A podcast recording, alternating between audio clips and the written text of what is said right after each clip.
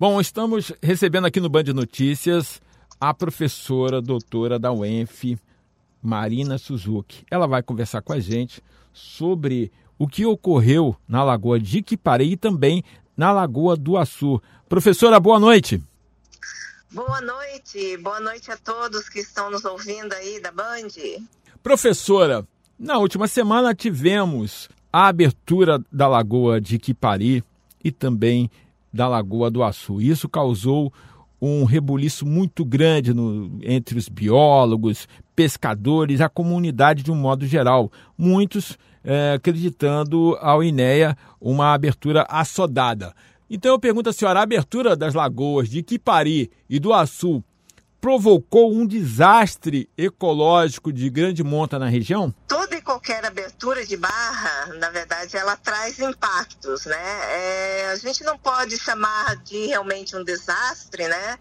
Porque não houve um prejuízo material tão grande. Mas em termos de prejuízos ecológicos, essa abertura de barra que ocorre nesse momento em que estamos num período de cheia, né, é um grande impacto ecológico. Por quê?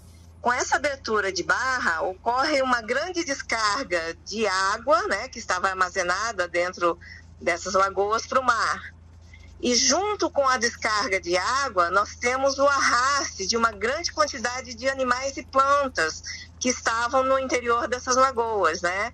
E boa parte desses organismos, né, desses bichos e plantas, nas nossas lagoas, eles estão mais adaptados a águas salobras e doces do que a águas marinhas. E aí, quando elas então encontram né, essas águas é, no mar, mais salgadas, elas morrem por choque osmótico, né? E o que a gente vê é que com a diminuição do nível da lagoa, né, forma-se uma grande quantidade de poças, principalmente nas margens, né, nessas, na, no que né, são chamados de pequenas cacimbas e etc., onde os peixes podem até ficar, né, pode até conseguir sobreviver por um tempo. Só que essas poças nas margens normalmente têm uma profundidade muito pequena. E aí, quando vem o sol, essa água aquece muito rapidamente, então esses peixes também já estão né, condenados, em sua maioria, à morte né, por exposição ao sol. Né? Ocorre de fato um grande impacto. A gente está conversando com a professora Marina Suzuki. As unidades de proteção do Açu e de Iquipari foram consultadas previamente sobre essa abertura? Olha, eu fui convocada para uma reunião que haveria no dia 13, na quinta-feira passada, né, que foi quando houve a abertura de Barra das Duas Lagoas. É, mas essa, essa reunião de fato não aconteceu. Né? Nós fomos tomados de surpresa, estávamos esperando essa reunião quando nos foi, foi simplesmente comunicado que as barras seriam abertas, de que já havia autorização, né, do, do governo, por parte do governo, para essas aberturas de barra emergencial. Caso houvesse a consulta, qual seria a posição dessas entidades? A senhora, claro, a senhora participa delas, pode pressupor o que vocês decidiriam? É lógico que nós estávamos num momento meio dramático, né, com relação a, ao rompimento do dique ali em Barcelos. Então estava, era bastante visível, né, é, que havia uma entrada bastante grande de água para a região, para a Baixada Campista, né? E a abertura de barra ela poderia desafogar essa, essa grande entrada né, de água. Entretanto, o nosso posicionamento era mais cauteloso, né? Era de uma avaliação de fato se haveria necessidade, porque, veja só, com, a, com o rompimento do dique ali em Barcelos, se, o canal, se os canais Quitinguta e São Bento estivessem livres e desimpedidos, aquela água que estava entrando né, pelo dique, ela poderia ser drenada pelos canais. Né? Então, um programa de manutenção, de limpeza e manutenção dos canais, ele é extremamente importante para a região da Baixada Campista, para evitar né, que, caso aconteça novamente, por exemplo, rompimento de diques em outros locais, seja necessário uma abertura de barra nas lagoas. Ela teria, a água teria outros caminhos para sair da Baixada. Correto. Professora, com as lagoas abertas, vamos enfatizar isso, quais são os principais danos à flora, à fauna e aos pescadores? A fauna e a flora, né, é, inicialmente com abertura, aquelas que estavam, fauna e flora, que estavam dentro da lagoa, elas seriam arrastadas para o mar, né? É, muitas plantas de margem ficariam expostas em função da diminuição do nível das lagoas. E aí, o que se vê é, por exemplo, as taboas, né? Que, que normalmente é, permanecem verdes o ano inteiro e etc com essa abertura, ela começa a, a queimar e a morrer, né? Então, nós temos realmente um grande impacto sobre a fauna e a flora, né?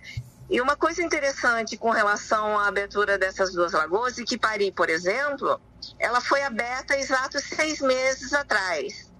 Né?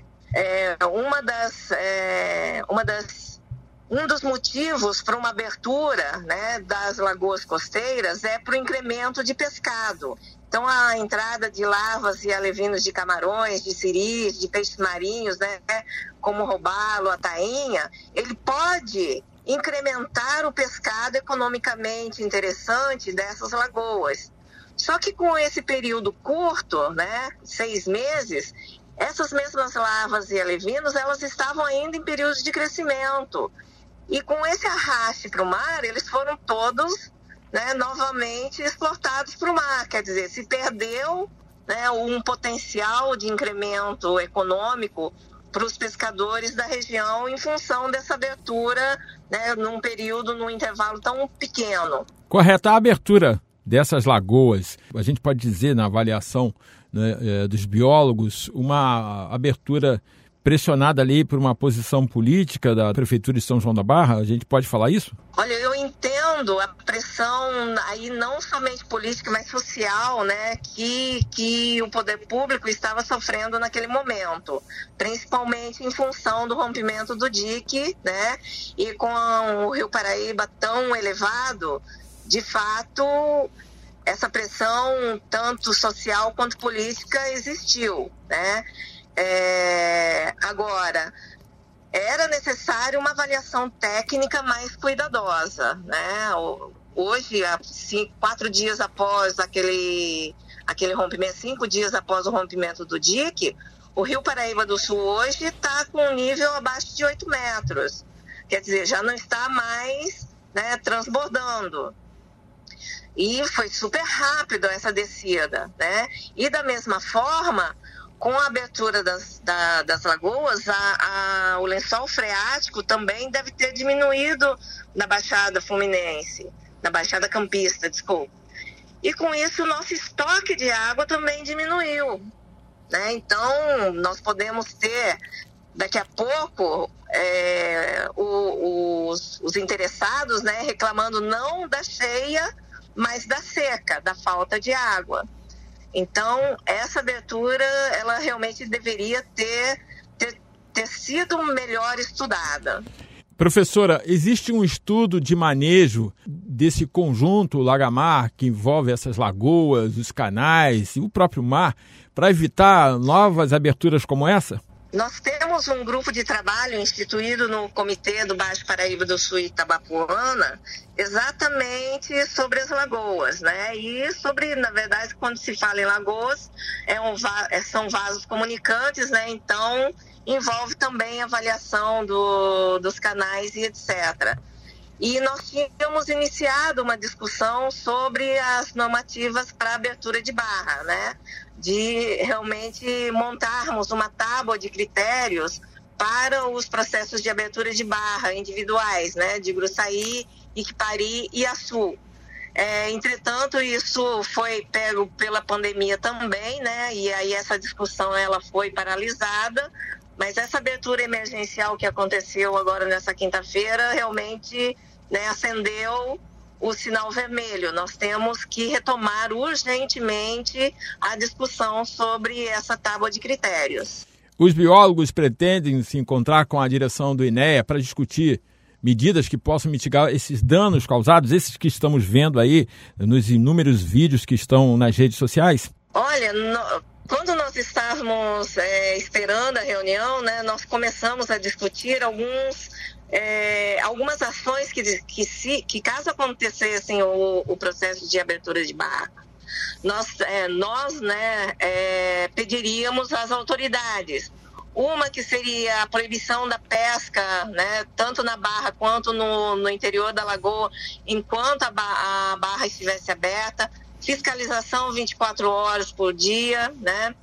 uma retirada da, do, do, dos organismos mortos, tanto pescado quanto de macrófitas, né, das, das, plantas, nas margens. Por quê? Se esses organismos eles ficam mortos, né, na margem, depois que a, a barra se fecha e a lagoa começa a, a ganhar água, essa matéria orgânica ela vai direto para dentro da lagoa, né? Ocasionando aquelas florações, né? Aqueles crescimentos exacerbados de alga e aí causando mau odor, né? Mau cheiro, é, a cor da água fica desagradável e etc. Dificultando, dificultando a recuperação, né? Do, da qualidade da água.